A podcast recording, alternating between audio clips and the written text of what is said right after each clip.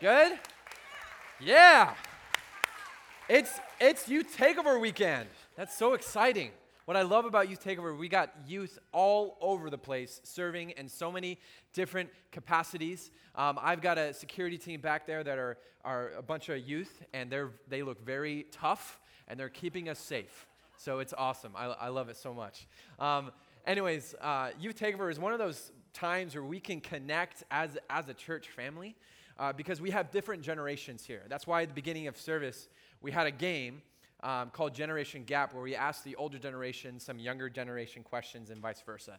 And the hope for that um, is for us to understand and connect with the fact um, that even though we don't know much about each other's generations, a lot of times we're going, to very, going through very similar things. I was telling the last service that many of us as adults, we have this uh, time or opportunity where we probably have some sort of um, uh, we're having a fight with our friends, right? Uh, because we all have friends. And I guarantee you that your teenager or uh, a youth that is near you today is struggling with friendships at some point. Because we all are, are struggling with very similar things, but we just have obviously very different context, right? And uh, today we're going to be talking about something that every single person in here um, needs to know how to do. Um, and if you looked at the bulletin when uh, you were handed it to you on the front door, at the front door, we entitled the sermon, The Promise of Rest. The Promise of Rest. And I'll tell you a little bit about myself. Um, I am one of those people who loves to be on the go. Just go, go, go, go. Is anybody else like me just love to be on the go? Yeah. Um, in fact, when I get to a point in my life where I have a lull, I feel like something is wrong. And I'm sitting there at, at my house and, and, I'm looking at the wall trying to figure out what other things I should be doing. Uh, I'm always, I have a list, I gotta check it twice, I gotta check it off, I gotta make sure that I do all the things that I'm supposed to be doing. And I think in our culture today, we, we are getting told that we need to be active all the time to contribute to society. Now, some of us in here, I, I have to admit, some of us were like, man, I'm not like that. I'm not on the go. After this, please meet me in the lobby. I want to know how you do it because it doesn't make sense to me. But most of us, we have this idea that we need to always be contributing to society at some point. Let me tell you a story. About a couple weeks ago, I was sitting on a Tuesday night in my house. Now, being a youth pastor, most nights I'm, I'm busy. I'm hanging out with students, I'm hanging out with volunteers, or, or I'm, I'm doing something for the ministry. And I turned to one of my roommates and I said, Man, it feels so weird to me that I am sitting down and not doing anything. And he turned to me and said, It's actually good. It's actually good that you're just sitting and resting. For some reason, I was, I was having guilt. I was having guilt that I wasn't doing anything. I was having guilt that I wasn't hanging out with students or doing something productive. And I think every single person in here, we're trying to work out this pendulum between working and resting. Working and resting. See, some of us, we really understand what it looks like and what it means to work right? We, we go to work every day. We work from nine to, you know, let's be honest, six or seven. And because we have so much to do, and then we get home and we, we say hello to our family, and then we eat, and then we sleep. And then the next day, the cycle goes around again. And then some, some, some, of, some other of us, we're really good at resting, right? We sleep in to like 11 or 10. You guys are like, I've never done that in my life. I don't remember the last time that happened. But we're good at that. We're good at resting. Sometimes it's borderline laziness, let's be honest. And we don't know how to shift the pendulum back to work. But continuously, our minds, we, don't think about it, but our minds are consciously trying to figure out how to connect this whole work thing with rest. We get told all the time that we need a rest. So many people, our bosses tell us that, our, our spouses tell us that, books tell us that. I know I, I, I read these self help books or uh, books that make you supposed to make you feel good about yourself, and I close the book and I don't. I think of all the things I need to do. oh, I need to do this. I need to do this. I need to do this. Right? We're, we're consciously trying to figure out how to go between this work and rest thing. But here's the thing the beginning of creation, Genesis 1. We see God created the sky, He created the earth, the waters, all those things. Then on the sixth day, He created man and woman, Adam and Eve. And on the sixth day, He saw that it was good. And that was beginning, the ending of the sixth day. Seventh day. Well, y'all know what happens on the seventh day. God rests. But I don't think we connect this point, what I'm about to share with you. God created man on the sixth day. On the seventh day, he rested. That means the very first 24 hours of man's existence was rest. The very first 24 hours of man's existence was rest.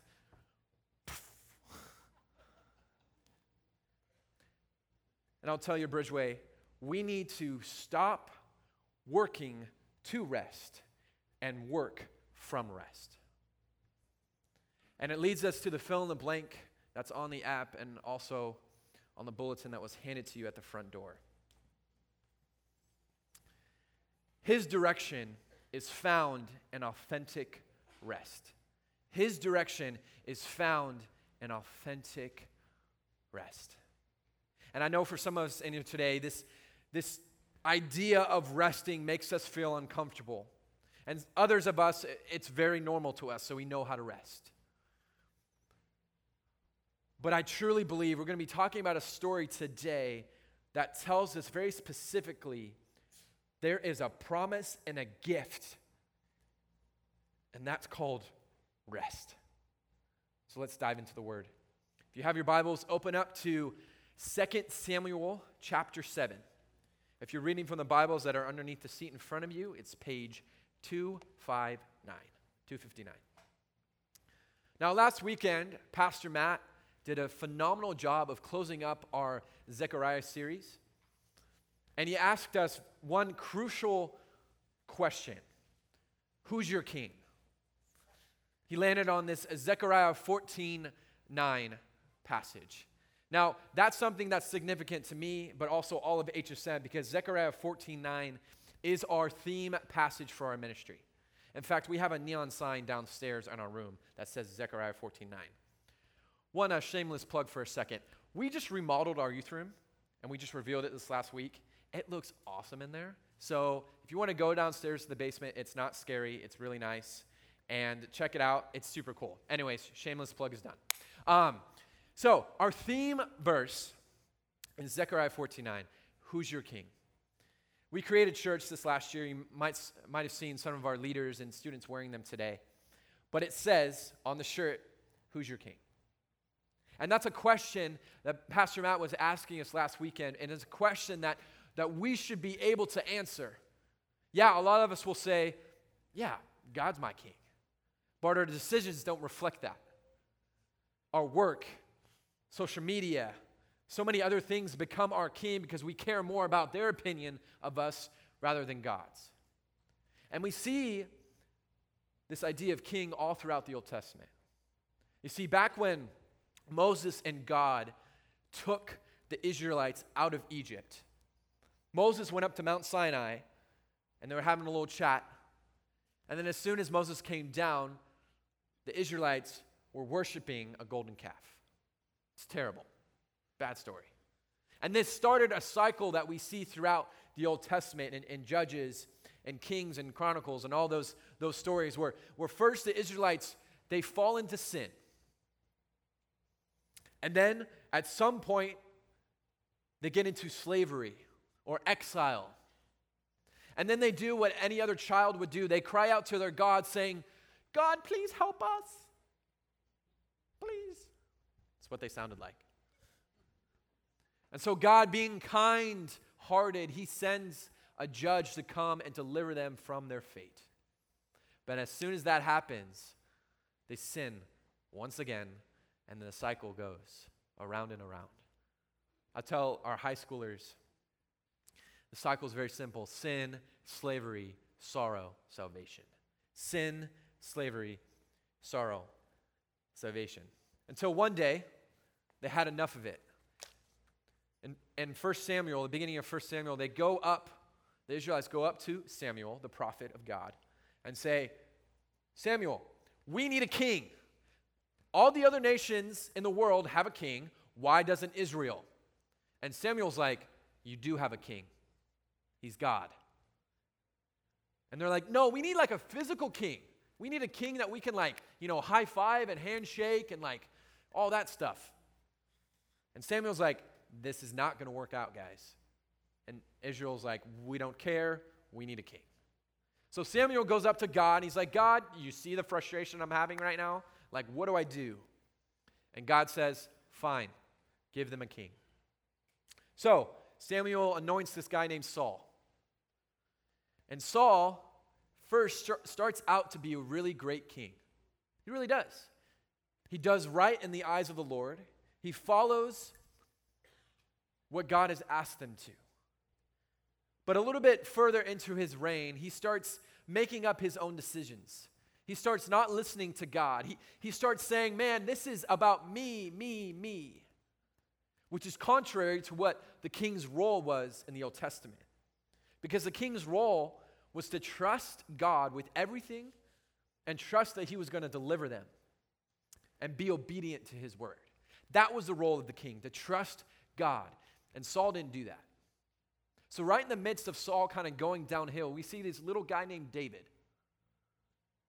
He goes into the battlefield to give his brothers food. And then he notices the Philistine and the whole Philistine army across the valley, and then there's one guy that's a little bit taller than everybody else. And he finds out that this guy named Goliath is challenging everybody. He's like, Look, I can defeat all y'all. And David's like, I got this. He goes out there right? With, we all know what happens. Gets rocks, a sling. Just like that. Happened that quickly, too. But David defeats Goliath, and everyone finds out about David. They're like, David, it's cool. This guy, I want to follow this guy. He just defeated Goliath. That's so cool. Saul gets wind of this, already not following what God's asked him to. He gets jealous, makes David a fugitive, David starts running around Israel, hiding from Saul because Saul wants to kill him. And there's multiple times in this story in 1 Samuel where you see David and Saul being in the same place. One in specific story is where David and Saul are in this cave, and Saul decides to go to the bathroom. And David was in the same cave that he was going to the bathroom in. And David had a chance to kill him, but he didn't. Long story short, Saul dies and David takes his throne. And David at instantly has battle after battle after battle to win because he has to gain his kingdom back because Saul lost part of the land. So he tries to get it back and he's battling and he's battling and he's battling. And God is delivering him and allowing him to win. So that's where we pick up the story in 2 Samuel chapter 7, which is one of the most important chapters in all of the Old Testament. In all the Old Testament. We're going to be talking about why that is here in a second. 2 Samuel chapter 7 verse 1 says this. Now when the king lived in his house and the Lord had given him rest from all his surrounding enemies, the king said to Nathan the prophet, "See now, I dwell in a house of cedar, but the ark of God dwells in a tent. And Nathan said to the king, Go do all that is in your heart, for the Lord is with you. I don't know about you guys, but sometimes when we sit down after a long day of work and we maybe put on the game or, or watch something, we can't help but seeing, see all the things that are wrong with our home. There's a big, huge hole in the living room we need to fix. Uh, we need to paint that blue because it matches better. We look in the backyard and there's hedges that need to be trimmed. We need to mow the lawn. It's hard for us to turn off our brain, right? And David, coming home from battle, sits on his throne in his house that is humongous, and he looks over into another part of Israel and sees that God's house, the person who delivered them from the Philistines, who has allowed him to win battles, is living in a tent. The God who's delivered them from everything is living in a tent. And David's like, nah, that can't work out. This is my God. I, I got to fix that. He's ready to build a temple for God. He's ready. He's so excited to do it. He's, he's doing what any other self respecting king would do. He would take time to build God a house. And here's the thing about building something the fact that David knew and wanted to build a house for the Lord, he had in his mind that construction always takes longer than we expect it to. I don't know about you, but if you've ever had any projects anywhere in your life, they say it's going to be done in January, and July comes around and they haven't even done half of it. Right? Isn't that how it works? There's always problems with construction. but David's like, you know what? I'm willing to commit to this because I know I've found rest and peace in this time. And that begs the question where does this rest come from? Well, it says very clearly in, in verse 1 of this chapter the Lord had given him rest. All throughout the Old Testament, we see this picture of rest being a gift. Deuteronomy, three times, in the book of Deuteronomy, we see three times it saying, After the Lord gives you rest, you can do what you want to do. After the Lord gives you rest, you can do what you want to do. I'm the type of person where I work, work, work so I can rest. I feel weird if I don't get all my things done on my list before I rest. I remember when I was in high school and even college, and even now, where it's hard for me to go hang out with friends if I know in the back of my head I have a paper to write. I know that's not normal. in fact, I was, I'm glad I had that work, work ethic. But some of us, we, we have the same idea where our mind is always wrestling. My dad is one of those people who does not know how to rest. I can say that because he's not in here. he doesn't. And sometimes when he gets home, I have to tell him, hey, don't worry about that stuff. You've worked a long day. Let's, let's enjoy one another's company. But God here in 1 Samuel and Deuteronomy and, and so many other passages in Scripture tells us that God is giving us rest. And here today, Bridgeway, I know that God is inviting you into this authentic rest. Because His direction is found in authentic rest. I'm going to keep hitting that home. let's see what else happens in this story. 2 Samuel chapter 7 verse 4. But that same night the word of the Lord came to Nathan. Have you ever had a dream you're like, man, I'm going to go do this. And then you go to sleep that night and you dream about that and you're like, man, this is how I'm going to I'm going to do this and then I got to do this. It's going to be so awesome, right? God doesn't even allow David to sleep a full night before he starts communicating to his prophet Nathan that this is not what God wants. This is not what he's asking him to do. So what does God say? Verse 5, "Go and tell my servant David, thus says the Lord, would you build me a house to dwell in? I have not lived in a house since the day I brought up the people of Israel from Egypt to this day. But I've been moving about in a tent for my dwelling. In all places where I have moved with all the people of Israel, did I speak a word with any of the judges or leaders of Israel, whom I commanded to shepherd my people, saying, Why have you not built me a house of cedar? You see, now we're seeing a conversation between God and David. And this conversation is crucial because this monologue or dialogue from God is the longest passage of God speaking to a man since Moses. Hundreds years earlier, we see God speaking to Moses on Mount Sinai and having a very long monologue.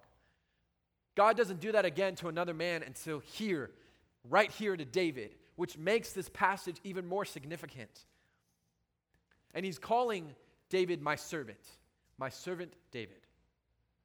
What that pretty much means, he's saying, Look, you're in the wrong here, bud, but I love you. Your, your title as king is not being threatened. I know who you are to me. I, I, am your God. I'm your king. I, I know who I'm talking to. You're, you're my servant, so don't worry about it.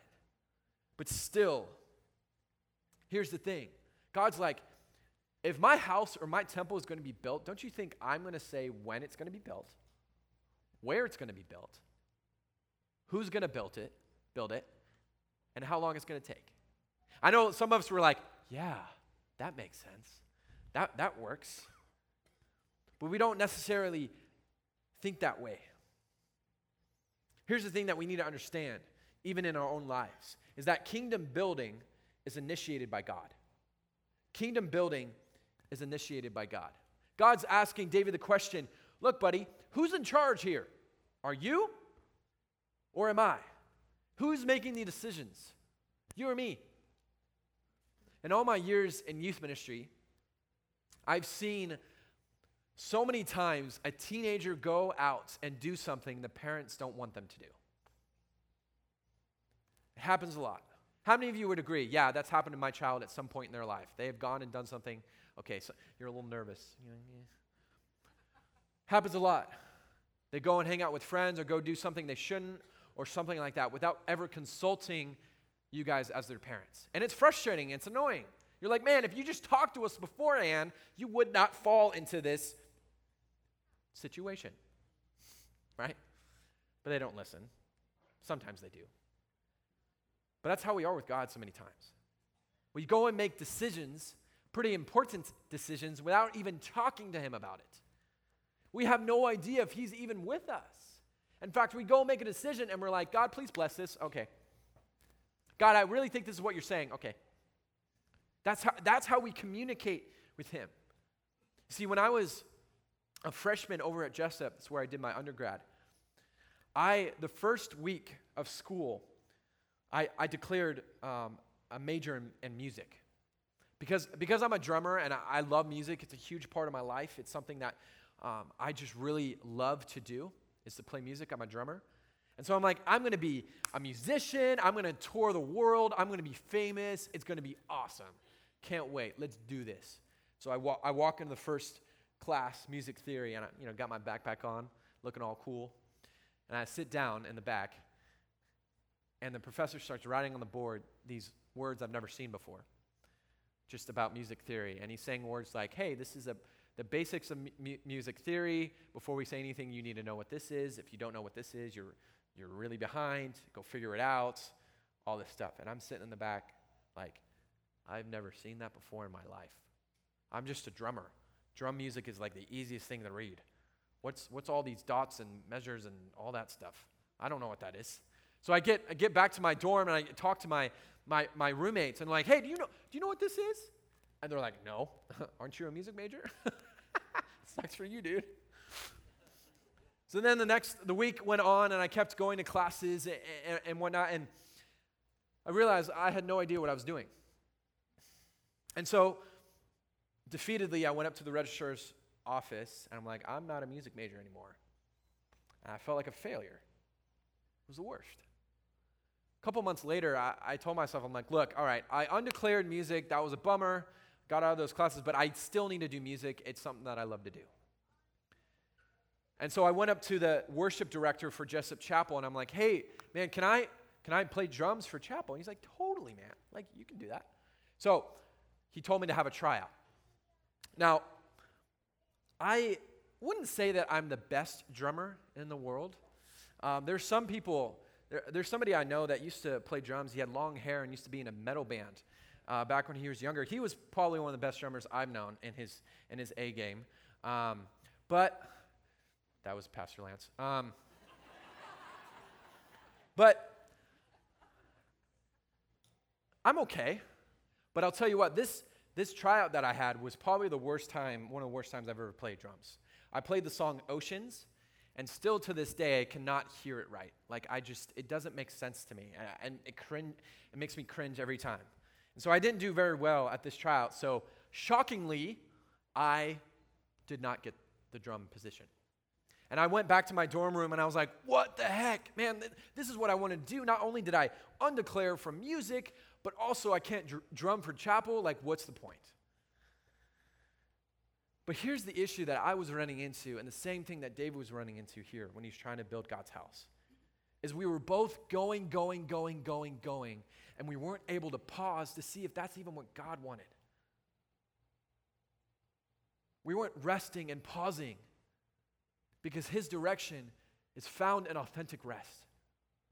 You see, as soon as I undeclared from music and stopped playing drums and stopped focusing on an idea that wasn't right for me at that time, I was able to see clearly what God had for me. That's when God called me in youth ministry. That's when God allowed me to grow in my leadership potential. Because with rest comes clarity. And when we have clarity, we can act with intention. Because that's what we want to do. We want to act with intention, but we don't want to do the work to get there. but the work of it is resting. Some of you may ask the question okay, I, I, get what we're talking about, but practically, why did David, why wasn't it good for him to build the temple? And, and two quick things. One, he was a warrior. Because he was a warrior, he was busy all the time. He was always going out to the battlefield to win battles. And that's kind of was his role. And the second thing, since he was a, a warrior, it, it would be slightly inappropriate for a warrior to build something so clean and so pure. See, the Lord never required a house of cedar yet. So David doesn't need to worry about it. God's telling David, hey, chill out, dude. Chill out. Ah. Any, anytime somebody tells me to chill out, I get so upset. Dude, calm down. Don't tell me to calm down. it makes us uncomfortable. It's not, it doesn't to, like compute to our brains. But that's what God is telling David, and I believe what he's telling us today. I was praying this morning, and, and you guys were on my heart, of course. And God was telling me that this idea of rest, for some of us, really good at it, for others, we're not. But it's something not only we need to be reminded about, but we need to start implementing in our lives. Let's see what else God says to David. Verse, verse 8. Now, therefore, thus you shall say to my servant David, Thus says the Lord of hosts, I took you from the pasture, from following the sheep, that you should be prince over my people Israel. And I have been with you wherever you went, and I have cut off all your enemies from before you, or given you rest. And I will make for you a great name, like the name of the great ones of the earth. And I will appoint a place for my people Israel, and one plant them, so that they may dwell in their own place and be disturbed no more. And violent men shall afflict them no more, as formerly from the time that I appointed judges over my people. And I will give you rest from all your enemies. This conversation, I, I picture God and, and David going to a coffee shop, grabbing their drip coffee or pour over or whatever they want to grab. And they sit down in their comfy couches and they're looking at each other. And God looks at David just like he's looking at you in the eyes. And he says this He says, Look, I've been there from the beginning. I've been there when you messed up. I've been there when you, you've succeeded. I was there when I called you to go into whatever work you are in right now. I've been there with you every step of the way, and I've blessed you. And I'm not going to stop that blessing there. And God starts communicating this, this promise to David that will change David's life forever and will change David's line forever. He's talking about how David is going to be given a great name, which echoes the covenant that God had with Abraham back in Genesis chapter 15 where God goes up to this old, old man named Abraham and says, Look, your name and your people are going to bless many people.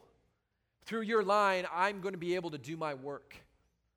He makes the same covenant with David here in 2 Samuel chapter 7, saying, Look, David, your name is going to be great. Anytime I read something like that, you see that all throughout Old Testament. I'm always asking the question, why is that there? Why is your name being great so important? So I did a little bit more research, and I, and I found out that a great name was associated with your kingdom. So, just like Assyria, Babylon, Greece, and all those other nations at the time had a name, the Davidic kingdom was going to be just a little bit different. In fact, God was going to give the Davidic kingdom just a little bit more blessing. God was actually going to allow the Davidic kingdom to start and never end. On the flip side of things, a lot of us, we try to do our own thing to make our names great. I think back to a story in Genesis chapter 11 where there's a group of people that come together and they say, hey, let's build a tower so that we can be closer to the gods, so that we can communicate to them, so that we can make our name great. If you know that story, God comes down, He confuses their languages, and they all run around confused because their aim was to make their name great.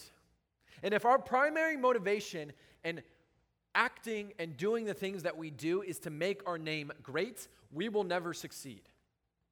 This cannot be our identity and what we are doing because it's going to mess up so many different things in our lives. And I think a lot of us, we look up to people who are better at something than us right? We look at celebrities or professional athletes and we say, man, they're really good at this one thing. I wish I could be like them. But even when we do that, we don't realize that every person is not perfect in every way. I think of someone like John Mayer, right? The guy is a fantastic musician, he's brilliant, but he isn't the greatest guy. He's not very nice, from what I hear. Muhammad Ali, right? One of the best boxers ever, he also was not a very good guy. Gordon Ramsay, the best chef ever. I watch his shows and I have to eat while I watch them or I get really hungry. It doesn't matter what time of day it is, I always get hungry when I watch Gordon Ramsay. But we can tell very obviously he doesn't know how to communicate effectively sometimes. We'll put it that way. Another guy I think of is LeBron James, right? One of the best basketball players that this world has ever seen. But he's not good at everything. I mean, come on, look at his hairline, right? Oh, yeah. We try to be good at everything. We try to be like somebody else who's perfect, but they're not even perfect. And from this moment on, God is communicating to David that he's going to complete his dynasty. He's going to complete his kingship. God's not going to allow the same destruction that happened in Judges. And in fact, David and his line are presented as the true successors of the judges who are going to bring lasting rest to God's people. That reality is huge because at this point in time, no other king has ever done that. There's no other king of Israel that has actually given people complete and utter rest. That's exciting. So, again, what direction is God giving you as you rest before Him? Let's move on. Verse 11, second part of 11. Moreover, the Lord declares to you that the Lord will make you a house when your days are fulfilled and you lie down with your fathers, I will raise up your offspring after you, who shall come from your body. And I will establish his kingdom. He shall build a house for my name, and I will establish the throne of his kingdom forever. I will be to him a father, and he shall be to me a son. When he commits iniquity, I will discipline him with the rod of men, with the stripes of the sons of men. He's talking about a do- divine adoption. Verse 15. But my steadfast love will not depart from him, as, it t- as I took it from Saul, whom I put away from before you. And your house and your kingdom shall be made sure forever before me. Your throne shall be established in accordance with all these words, in accordance with his vision, Nathan spoke to David. You see, God's work in our lives is a promise. I think a lot of us, we, we picture God potentially, if you're like me, sometimes we pic- picture God up in heaven and he's looking down on creation, asking the question of, oh, I wonder what's going to happen next. Oh, what decision are they going to make? Huh, should I be a part of that? Nah. Actually, it's, it's quite opposite. God is sitting up there on his throne, smiling down on his creation, on his people, saying, I want to be a part. I want to be there. I want to help them get to the point where they're living in authentic rest. I want to help them see what I see. That's who our God is, because he delights in us and he loves us.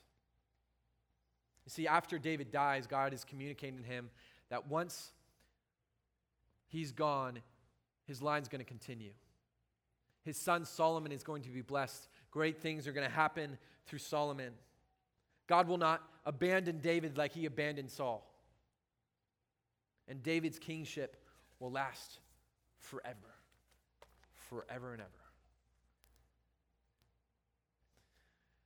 Picture this for a second. You, you go up to God and you say, God, I, I'm going to build you a house.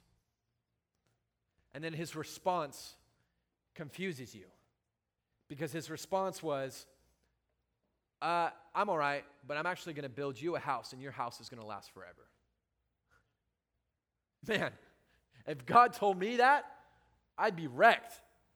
That's crazy. That's nuts. And the next few verses in this chapter, we see David exc- exclaiming how great God is. And it reminds me of, of the response Peter gave to Jesus in the New Testament. When Jesus walks into the room with the disciples and he says, Hey guys, I'm going to wash your feet. And Peter pipes up, typical Peter. He goes, No, Lord, I should be washing your feet. Don't touch my dirty feet. I have sandals on. It's dirt. It's gross. But Jesus, his response is so funny. He looks at Peter and he's like, All right, fine. If you won't let me do this, then you have no part of me. And Peter's like, Okay, wash my head, wash my arms, wash every inch of me because I want to be a part of you. And David, first in this passage in 2 Samuel 7, we see David being like, God, I, I, I think I should be building you a house. And God's like, mm, that's not really my plan. My plan is to build you a house that's going to last forever. And David's response is, Oh, hallelujah. Praise, praise God. You're so great. You're all knowing. There is no one like you. And David's response is beautiful. And he ends it in at the end of chapter 7 in verse uh, verses 28 and 29. David is talking to God saying this, "And now, O Lord God, you are God, and your words are true. And you have promised this good thing to your servant. Now, therefore, may it please you to bless the house of your servant, so that it may continue forever before you. For you, O Lord God, have spoken, and with your blessing shall the house of your servant be blessed forever. See, David is learning this premise of receiving this gift of rest from God.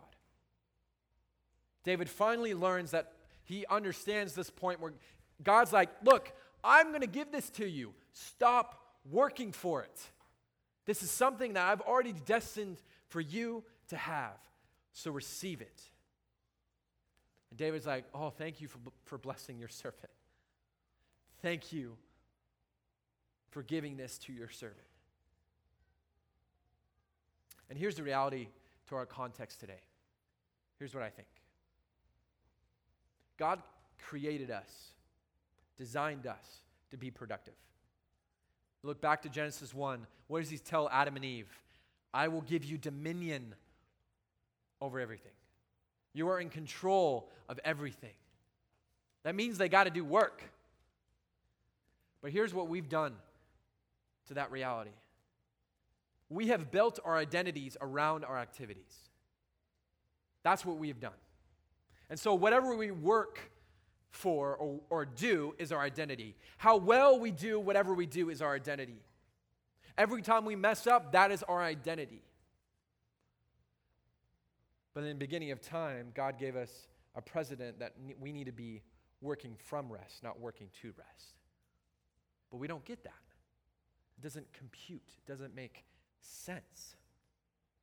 So, what's the point? There is no way, there's no way that David would have understood the direction from God if he did not rest. Like I said earlier, 2 Samuel 7 is one of the most important chapters in all of Scripture because it lines out the future.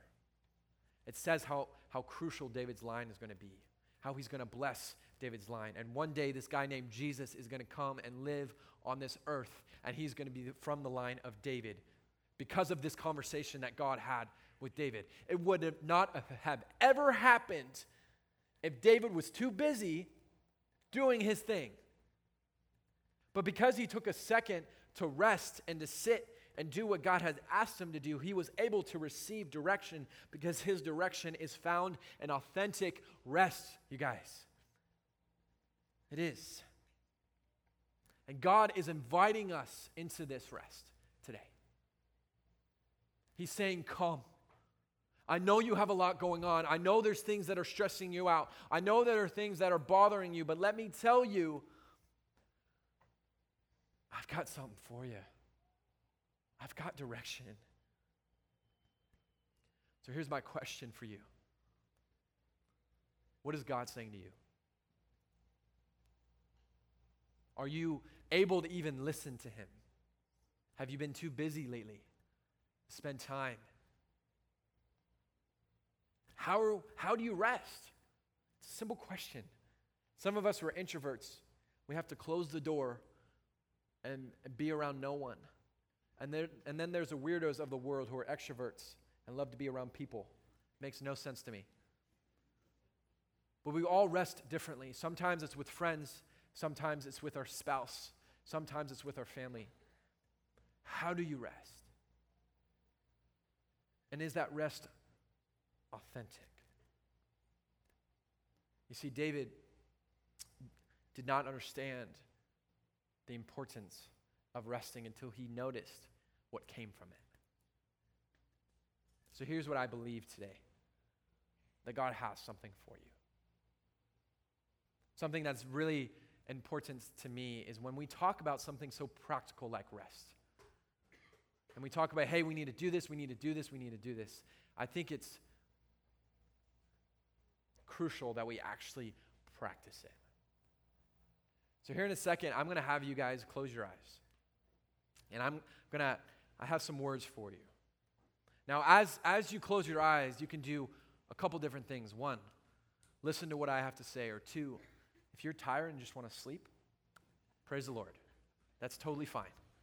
I was telling the first service that I think it's okay when we fall asleep in God's presence because it's like when you hold a baby, right? and it like falls asleep in your arms and you're like, oh, right?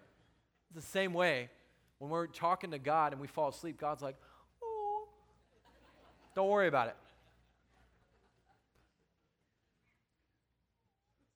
So why don't you close your eyes?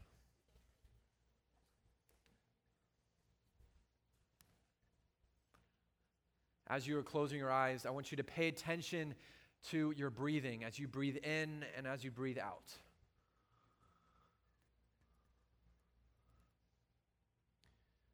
Try your best to quiet your mind.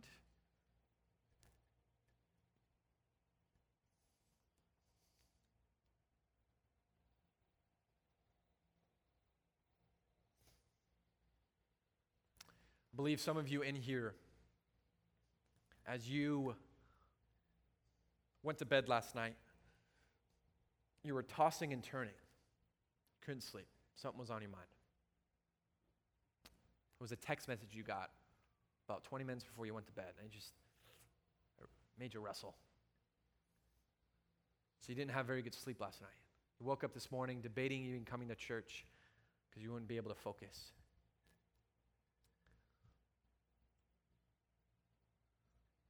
God's telling you today that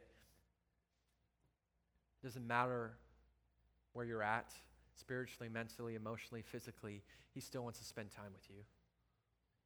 He wants to be right there with you. Some of you in here today, when we're talking about this idea of rest, you're getting uncomfortable. You don't like it. Makes you feel weird.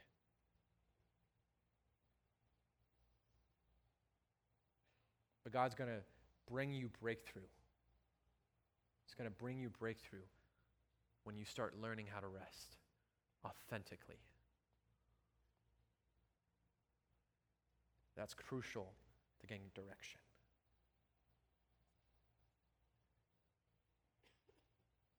We're going to stay here for a moment. Just keep your eyes closed. I want you to listen to the Holy Spirit. He's probably communicating to you about something in your life.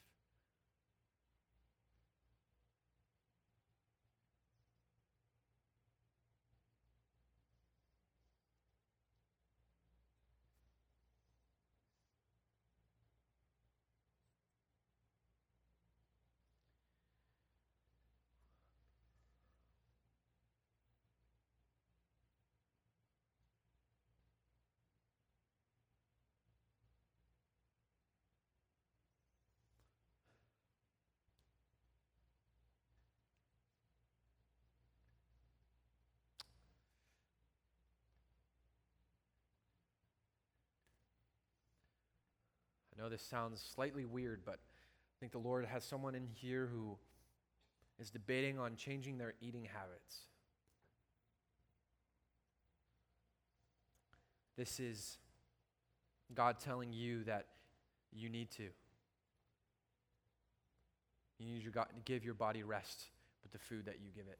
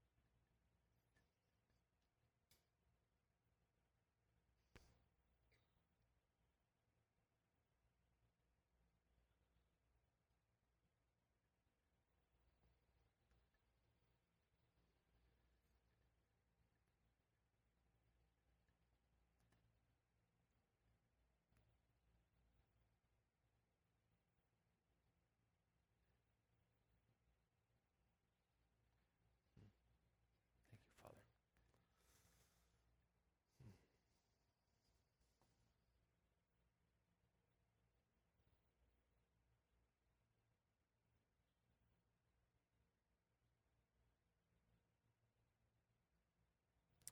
Okay, you can open up your eyes. I believe some of you in here today, you've been wrestling with this idea of rest for a while. Maybe you, you're really good at it, but you don't know what authentic rest means. And what we just experienced is a taste of what authentic rest is. When we are sitting in his presence and just releasing and allowing him to take control so that we can trust him is how authentic rest works. Can I have the prayer team come on up here? And if you're here today and you you want to help, you want to get help. You want to seek direction in your life and maybe it's the starting point is authentic rest. This prayer team is up here trained to pray for you and with you. We're family here. We're, we're struggling with this idea together. You're not alone in any of this. And I believe that God has something for you today. Some of you received it just now, but I believe there's more. And when there's more, there's more. And when there's more, there's more because God is infinitely awesome and great and omniscient, omnipresent, all the omnis. There's all of them. That's who God is. And that's who the God I'm about to pray to and thank for what he's doing in this place.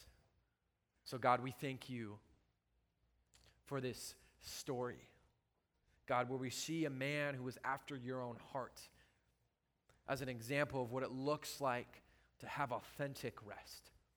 But God, some of us, it's uncomfortable to have authentic rest. And some of us, it's we're resting, but maybe not in the best ways, Father. And God, it's so comforting to know that you're not condemning us, but you're inviting us into this opportunity that you have.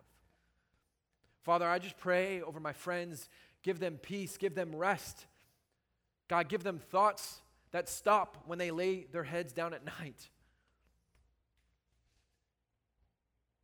God, as we go into this season of school and things get more stressful and stressful and stressful, God, I just pray that you give us even more intention spending time in your word, more intention spending time in your presence, so that when we go and do these a million things that we have to do as adults, we can do them with joy, we can do them with power, we can step in confidence, knowing that you are with us right beside us.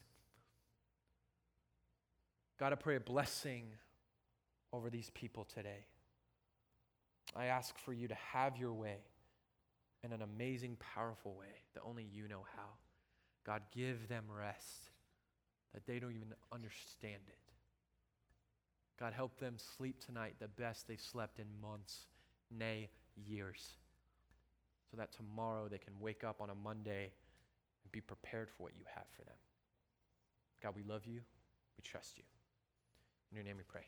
Amen.